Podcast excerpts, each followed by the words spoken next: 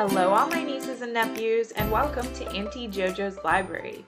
My library is open to all listeners, but it was specifically created for my seven wonderful nieces and nephews. One of those wonderful nieces and nephews has a birthday today. In honor of Ladybug's birthday, I'm going to be reading a very special story that I've picked out just for her.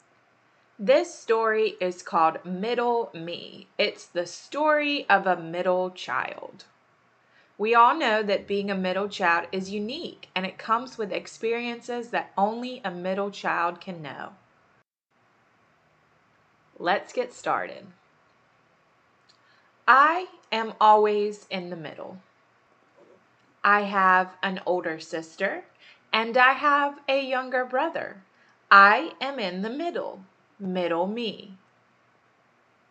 When we ride in the car, I get trapped in the middle. At dinner, dad talks to my brother while mom talks to my sister. Mom helps my brother learn his shapes.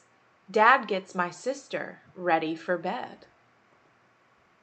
When we go to the fair, I am too small to go on the big rides, but too big to go on the kiddie rides. Even when we go for bike rides, I get stuck in the middle. But being in the middle is not all that bad. When I score a goal, my team helps me celebrate. I always have the best seat in the middle to watch a movie. And when we hug, I'm in the middle right where I want to be. I am happy being in the middle, middle me.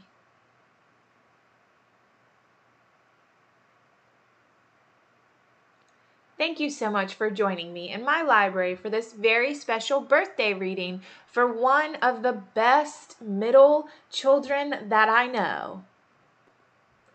Sometimes, as a middle child, you might think that the oldest one gets the most attention and the youngest sibling is babied too much. Sometimes you feel a little left out, and sometimes your older sister might blame you for things that you didn't do. And because you're in the middle, you're a little mischievous, so your parents oftentimes believe the older sister over you. It doesn't matter if you're the firstborn, secondborn, thirdborn, or fourthborn, or anywhere on the list. Auntie JoJo loves you all the same, and I'm wishing my ladybug a very special, special birthday wish in the library today. I hope you hug and squeeze your blankie and think of me. Happy birthday! If you have story suggestions, email me at auntiejojoslibrary at gmail.com or leave a voicemail message using the voicemail link on the app you're listening to this podcast on.